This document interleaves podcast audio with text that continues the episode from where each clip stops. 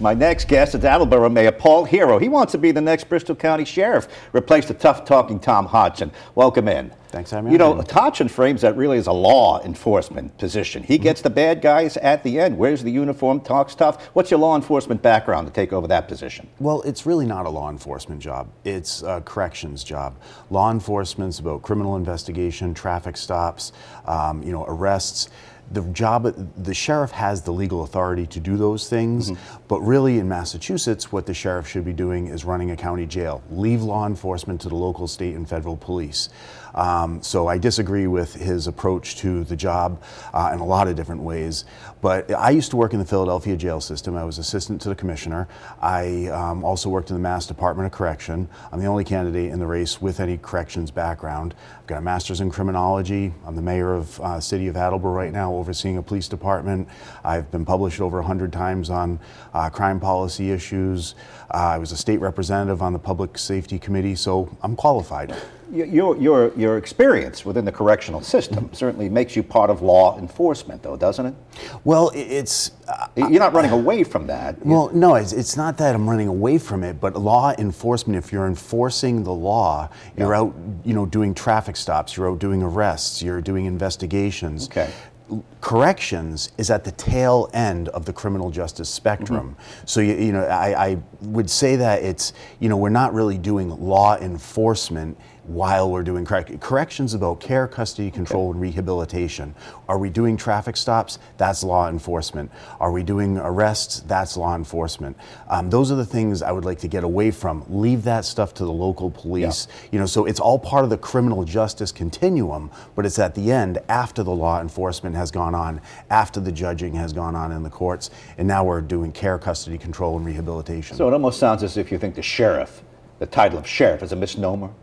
We call it the director of the ACI in Rhode Island. Yeah, exactly. So in some, a sheriff does different things in different parts of the country. I've lived in California, I've lived in Pennsylvania, um, and in some other places like California, Texas, you know, they, the sheriff will have more of a law enforcement role. Right.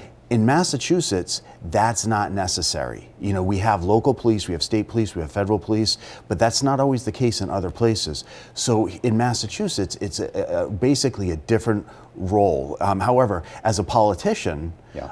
A politician can get involved with anything, and a sheriff is a politician. They can go ahead and a, a politician can pursue any policy area, and the in Massachusetts the law allows a sheriff to do certain law enforcement activities, but then you're duplicating efforts with Okay. the uh, local police or sometimes the state police, and I think that's probably a bad idea. And uh, additionally, lastly if you're getting involved with law enforcement and corrections, you're spreading yourself pretty thin, you know. And so, really, I mean, law enforcement and everything that's involved with that. I mean, I, I oversee a police department. Yeah. That is an entire profession. And I used to work in jail, and I worked in pr- prison.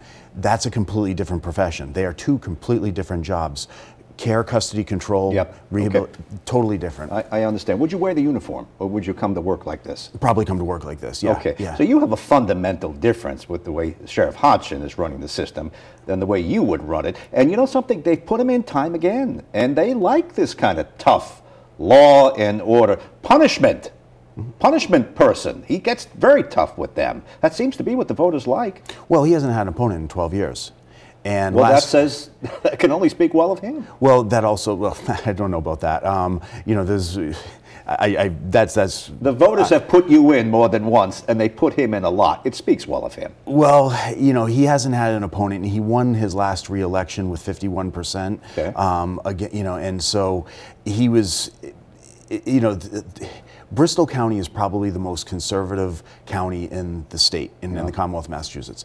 And, you know, he barely scraped by with 51%. Okay. Um, now, that's a win is a win. And, you know, but the fact that nobody steps up and runs against ran against him in 2016 doesn't mean that he was doing a good job. It just means nobody ran against him. Um, you know, it, like in I, I think Republicans would argue that in 2016, when I also ran unopposed, it didn't mean that the Republican Party or my detractors thought I was doing a good job. It just means that nobody ran against me. It- but it also meant the voters wanted you. clearly the voters wanted you. The voters wanted him time and time again. Now I know you mm-hmm. say last time around a little closer than it's been mm-hmm. for him before, but they appear to like this tough talking law man. Well, very tough on illegal immigrants. Very tough on the people he has. We've seen we've seen the stories. Well, you know, talking like a tough guy doesn't mean you're actually reducing crime. Okay, there, okay. You know, I'm a criminologist. You know, I, I, worked in jail, I worked in prison, and his approaches to corrections are not supported by any of the research, any of the evaluations of other practices uh, that's going on. So he talks like a tough guy, he acts like a tough guy. But if we're trying to run a rehabilitative environment where we have people who are uh, in there for drug addiction, mm-hmm. who are in there for anger management issues, and we're acting like a tough guy on these guys, and we're making life miserable for them, how effective is that drug treatment or that mental health treatment going to actually be if the people who are supposed to be getting treatment, and it's arguably that not a lot of them are getting it, if, if they're constantly under attack by you know the system that is supposed to be in, involved with their care, custody, control, and rehabilitation. Okay. So you can't have it both ways. You can't say I'm going to hold these people accountable, and you know nobody's going to be tougher on crime, right. and then I'm going to go ahead and reduce recidivism. Be, you know it doesn't work like that because what you're doing is you're modeling for people what the you know the behavior is they should be exhibiting, and he doesn't show any humanity, doesn't show any compassion, um, and I'm not saying we should show compassion to the inmates themselves. I'm talking about the actual victims. You know, if, if he was serious about actually taking care of the victims, he would really focus on reducing recidivism, and he's not. He actually has no idea if the programs or the interventions he's using reduces recidivism or not. He doesn't measure it. all right. I, I think the last thing that you want to say is you'll be softer on these on these inmates than he was. I know you're not saying that, right? no, I'm becoming smarter. In, in, listening to you, some people may say you're talking about well, he doesn't care about the victims. What is it his business to care about the victims? He deals with the bad guys it's another agencies, another part of society to deal with the victim of the bad guy. Are, isn't that a bit of a stretch? And just no, take the last 30 seconds. You, you are an elected official as the sheriff. You have to be worried about the victims because they are your constituency. And we have to release people back into society better than they arrived. And making life miserable for them, not addressing their mental health needs or their drug addiction needs, um, actually makes them worse off. And it models for them the behavior they should be treating other people with. So his approach to corrections is not supported by you know the, the ways that you know the best practices. Mm-hmm. He he's a politician. He's delivered this sort of uh, this show, you know, he's a show horse. He's delivered this show that nobody's tougher on crime. I'm going to be smarter on crime. I'm going to address the risks and needs of inmates, focus on discharge planning, set people up for success after they're released, and not just say, if you don't like it here, don't come back. That's not a, a recipe for success. That's a recipe for more recidivism, reoffending. Attleboro Mayor Paul Heroux, you want to be the sheriff. Thanks for coming in. Appreciate your time. Thanks for having me on, Gene.